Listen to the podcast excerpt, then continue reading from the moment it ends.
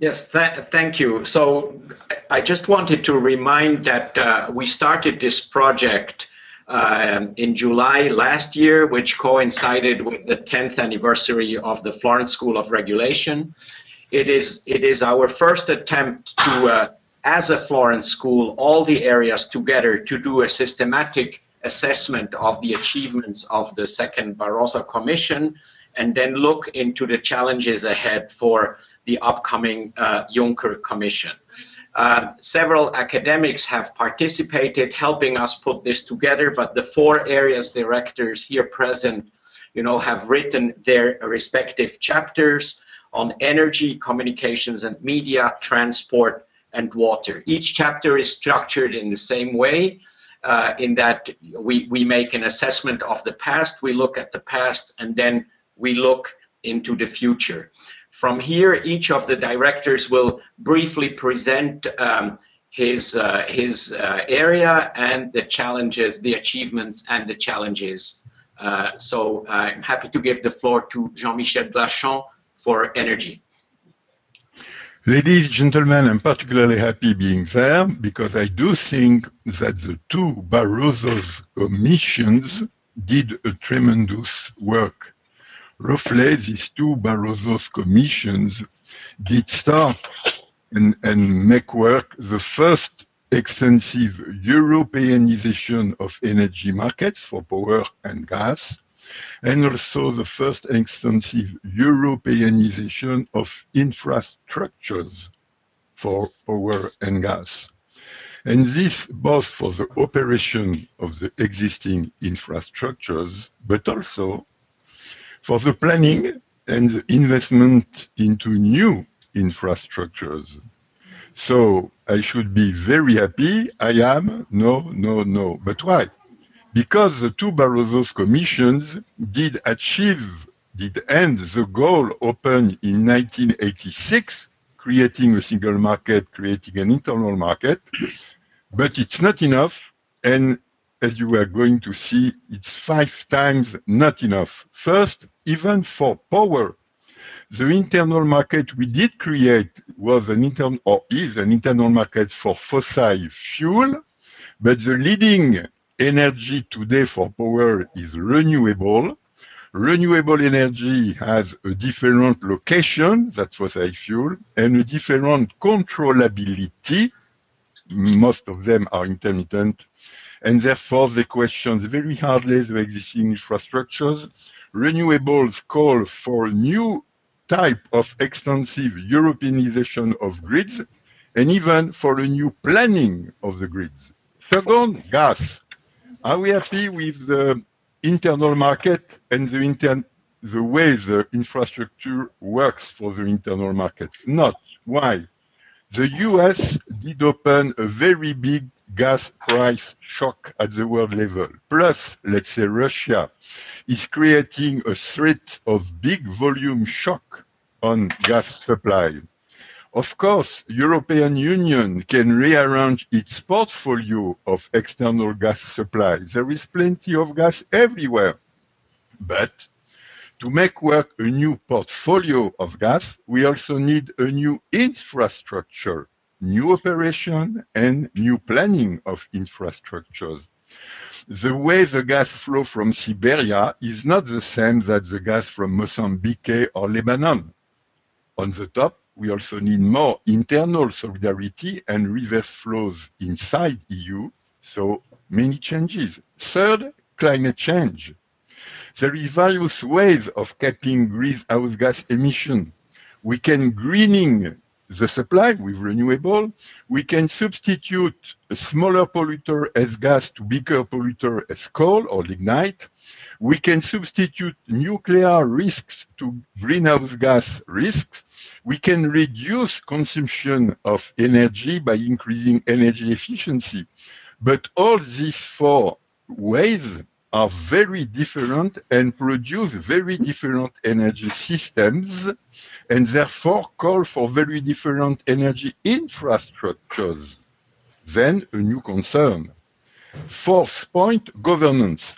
Could European Commission put enough coherence between 28 independent paths opened by the last Council in October 2014 toward 2030, I doubt, because the European Commission is good with internal market tools, is good with competition policy tool, but now with the new decision of the European Council is very poor regarding renewable energy consistency, energy sustainability. Could new European bodies substitute to European Commission? Could regional bodies substitute to European Commission? We will see it's not obvious. End-to-end external energy affairs, I'm sorry, all external borders of our internal markets, gas and power, are only national. When Spain deals with Morocco for power, it is Spain, it is not the EU. When Bulgaria or Greece deal with Turkey for gas, they deal for their country. Therefore, the EU still has to Europeanize all its external borders, plus to Europeanize the integration of an internal market with the markets of our allies, Switzerland, Norway, Ukraine, Moldavia. The list of things to do is incredibly vast, very demanding. Good luck, Juncker and associates. That's my point. And I leave the floor to the next. Thank you, Jean-Michel. Hello, Pierluigi. Yes. Well, I will talk about the electronic communication and media situation. We arrive from a process of 25 years of liberalization and privatization that was highly successful in the interest of the European citizens and consumers. This process has enabled and was enabled and accompanied by the creation of one of the most advanced and sophisticated regulatory systems in the world. This regulation was thought from a start, however, to be transitory, needed until full competition would apply to the market. This promise has been partially maintained. If you remember, in 2002, there were 18 ex-ante regulated markets, and now we are down to 5. And in this process, we were able also to create an harmonized regulatory culture, now in 28 European countries, and the coordination body, BEREC, that is highly independent, competent, and respected. Today, however, it's clear that we are under the pressure of new challenges, at least two important, very difficult challenges. The first is the internet revolution. It is a great occasion, great changement, but it's changing our sectors in a very radical way. And we're in need of major investment also because of the internet revolution, to substitute the legacy monopolistic networks with the future-proof next-generation networks. Internet and investment are the challenges that we are facing today. These challenges happen in the midst of tension and conflicts. The most important, and certainly the most one of the most important, but certainly the most vocal, is the conflict between over-the-top companies, normally from the US, and telecom companies from the European countries, of the national telecom companies that are the network providers. This is a conflict of business model, and there is clearly a pressure on traditional business equilibrium of the telecoms. This conflict is important and has created a lot of tensions. It's not easy to understand how we can get out of this conflict, but we think that the answer is in opening a debate and trying to understand what is really happening in the market and how regulation can help in solve some of these problems, even if this is not all problems that can be solved only by regulation. We are thinking that what we are proposing is simply to open a debate and to propose some lines of reflection. One of the lines of reflection is on this issue of investment. We think that we have to consider the possibility to have more reliance on public and private partnership for new network investment. a strong consideration of the risk issues and the ability to understand that there is a complementarity. Networks are important for content providers, but the networks are also a business occasion. For regulation and this idea that there is not a level playing field regulation, we think that the way forward is to consider that ex-ante regulation is a transitory idea that should be always reconsidered and remeasured for its necessity. And also probably in terms of what is competition regulation in terms of mergers, that is the sort of ex-ante regulation. Sometimes we have to think and we have to ask ourselves is if we are really aiming to a European market, to a single market, if some cross-border mergers could help in consolidating the European industries. But this always and only if we are able to maintain workable competition in all the markets. Then we have the question of fundamental rights. It's clear that the internet is creating and the digital world is creating a situation in which there is a new pressure on some fundamental rights: pluralism, privacy, copyright. More in general, the fiscal sovereignty is under pressure. On these rights, we need to think what can be a new equilibrium, and we need to search for a better regulation, I mean based on the principle of regulation only when needed to help to maintain and defend this right. Then we need to search for a new equilibrium of fiscal sovereignty, and I think that in the end we could look back to where we started and think again. Competition principle has helped us a lot. We have to rely again on competition principle. I think that we should be based on a smart, quick, negotiated application of competition principle, and probably in this moment of passage could be a good idea institutionally to create again a task force from regulation and competition like we did in 2002 to face these new problems and to think about these new problems. The Florence School of Regulation is here to try to help. The floor to Matthias Fink. Thank you. So I talk about the transport area, and you know, as you remembered, the big challenge, the big goal of the Barroso Commission was with the white paper of 2011 to create a single European transport area, the completion of the internal market in all the transport modes for goods and for services. And the Commission has achieved a lot, but it pursued that transport mode by transport mode. So, you know, we have in this area we also include postal services. So the postal services have been totally liberalized in 2011, 2013 in other countries.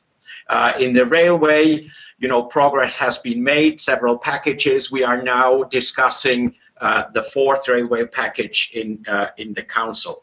In air transport, liberalization has a lot of liberalization has already happened, but some challenges remain. So I think overall, looking back, the Commission has done a lot of work, transport mode by transport mode, and pushing single transport areas in the different sectors. But there are, I think, in each of the sector, and the chapter in the manifesto is structured in that way. In each of the sectors, there are big challenges, and I'm not just going.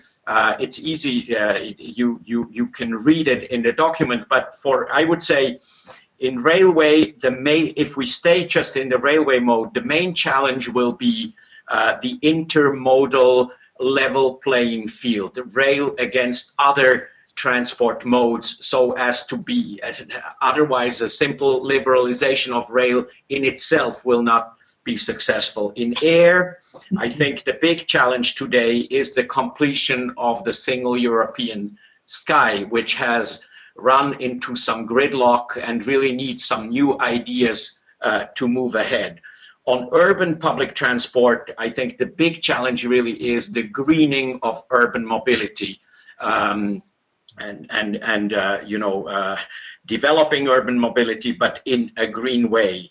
On waterborne transport, the big challenge today, I think, is really the multimodal transport hubs, the whole transportering and how that is regulated, linking with rail, linking with road.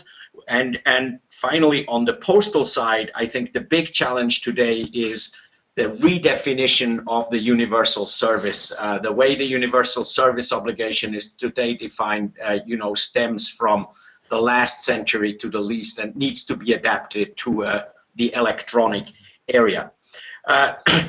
So that's the way the chapter is structured, but there are also cross-modal challenges, and the five main challenges for all the modes are, of course, the elimination of barriers between the states and between the modes, between road, between rail, between air, and that I think is the major challenge. There are still many market distortions and competition in these infrastructures, in the transport infrastructures, is still not optimal.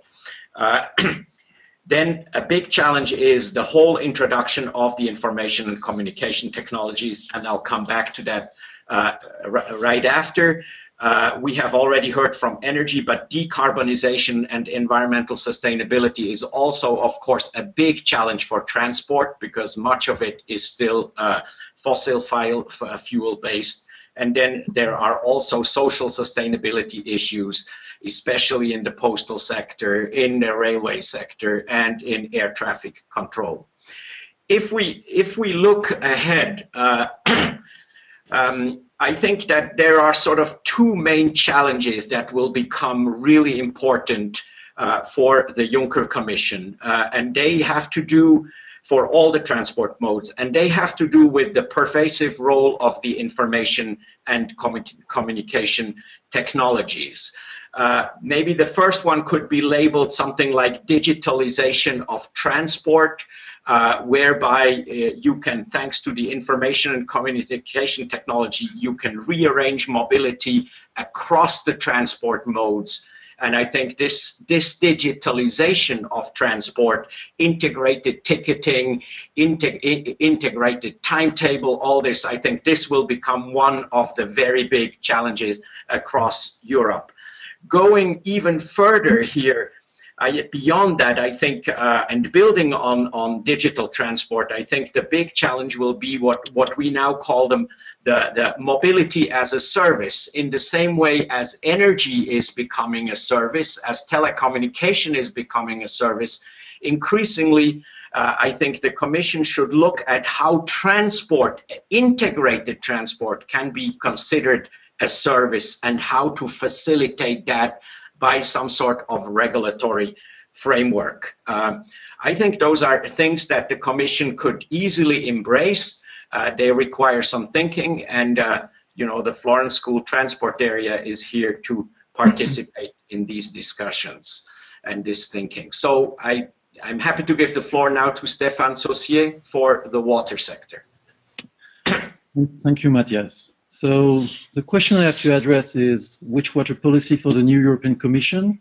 In 5 minutes, no more, so this is quite challenging. So maybe I should start by saying that the European water policy is quite young compared to other sectors. And we can say it basically starts with the Water Framework Directive in 2000. The primary aim of this directive was to achieve good ecological status of waters in Europe by the end of 2015. And we are not very far from these deadlines, but we are quite far from the targets. And as it is written in the manifesto, there is a kind of water divide in Europe, with countries showing good ecological status of their waters, with a high proportion of the population connected to the urban wastewater treatment, and other countries that are far behind. So this is not the starting point. Now, in addition of ecological issues, what are the main challenges ahead for the European Commission, but also more broadly for water services in Europe? So without trying to be exhaustive, there is quite a lot more in the manifesto. I would like to stress three challenges.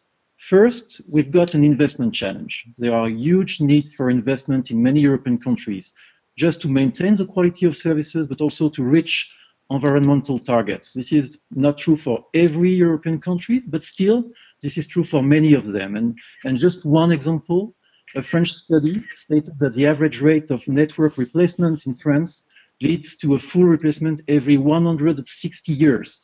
So knowing that the life duration of water networks infrastructures is around 50 years, more investments are needed for sure. And again, France is more the rule than the exception at the European level. A second challenge, from my point of view, is the competition challenge. Water is a scarce resource, and we need to secure efficient uses and protection of this resource at the lowest price for consumers. So one way to increase that, to increase efficiency, is to foster competition and to allow for public-private cooperation in providing water services when it is efficient to do so. But this is not a free lunch. We are talking about local natural monopolies. It's costly to organize competition for the market, knowing that competition on the market is impossible. The Concession Directive that was voted in early 2014 is a good step toward a more structured competition in the provision of public services. However, the exclusion of water from this directive is, from our point of view, a missed opportunity, and it presents one immediate task for the Commission. Indeed, the Commission will have to produce a report within 5 years to assess the effects of water exemption, identifying the costs and benefits which may have resulted. This means that the Commission will have a key role in informing the political and economic debate. And this role will be crucial in a context where citizens are more and more demanding concerning information on water. And this is, from my point of view, a third challenge. A third challenge is a transparency challenge. Citizens are asking for that. The last Eurobarometer on water concluded that fewer than 4 out of 10 respondents feel well or very well informed about water issues in their country. In addition to that, the Right to Water European Citizens Initiative, that collected more than 1.8 million citizens' signatures, is another illustration of the citizens' demand for more information. Until now, the answer of the Commission is that there is a need for more transparency and benchmarking, but how do we reach that? It is not clear, and it probably means more regulation by the end of the day. So, to conclude, I would like to say that, as you know, there is a great variety between water services within Europe concerning the quality and abundance of raw waters, the need for investment, the degree of fragmentation of water services. For example, in France, we've got more than 30,000 water services. In the UK, less than 35. In Italy, around 100. So we've got a great variety between European countries, also concerning the degree of vertical integration between services, the fragmentation of responsibilities, the existence of a national regulation agency or not, the diversity of organizational arrangements and their frequency, and so on. All this differs a lot from one country to another, and we believe that the Commission should be committed more explicitly not only to provide data and information on all those dimensions, but also to support benchmarking initiatives between water services in Europe. So my point is that we need more transparency, more data, to have a clearer view of what are the best way to regulate water services, taking into account each country's particularities. This is very complicated, but also this is very exciting. And that's exactly what we are trying to do at the Florence School of Regulation. All those avenues for the Commission and many more are discussed more extensively in the Ferenc Co-Regulation Manifesto, in the water part, of course, and you can have a look at it. So thanks for listening. Yeah, thank you. I just make 1 minute of conclusion. Thank you all for contributing. I think the manifesto offers a fair account of the achievements of the second Barroso Commission. It offers a realistic outlook into the challenges into the future. I think we have shown sector by sector these 4 areas of the Florence School, what needs to be done, what has been done, and what needs to be done. But just as a last thought, there are some underlying issues that really concern all of the areas, all of the Florence areas, and that has to do, maybe the catchword today is the word smart, but in all the areas we now have smart energy, we have smart transport, we have smart communication, even smart water. We hear, you know, it's really collecting data, storing data, manipulating data, packaging data, data, and I wonder whether there is not some sort of new data infrastructure emerging that is underlying everything, and that somehow needs to be regulated at the European level or looked at the European level. And maybe that's the big cross-sectoral future challenge, the new cross-sectoral data infrastructure for Europe. I think Luigi Parcu alluded a little bit to that also, some communication issue. So these are just a few things that we have presented here on the manifesto. We invite you to read the manifesto that is available on our website, to contact us, to comment on it, and we are looking forward to receiving your feedback and, you know, to discussing with you in the future. Thank you all. Thank you very much, Matthias, and thank you to our directors and to all of you.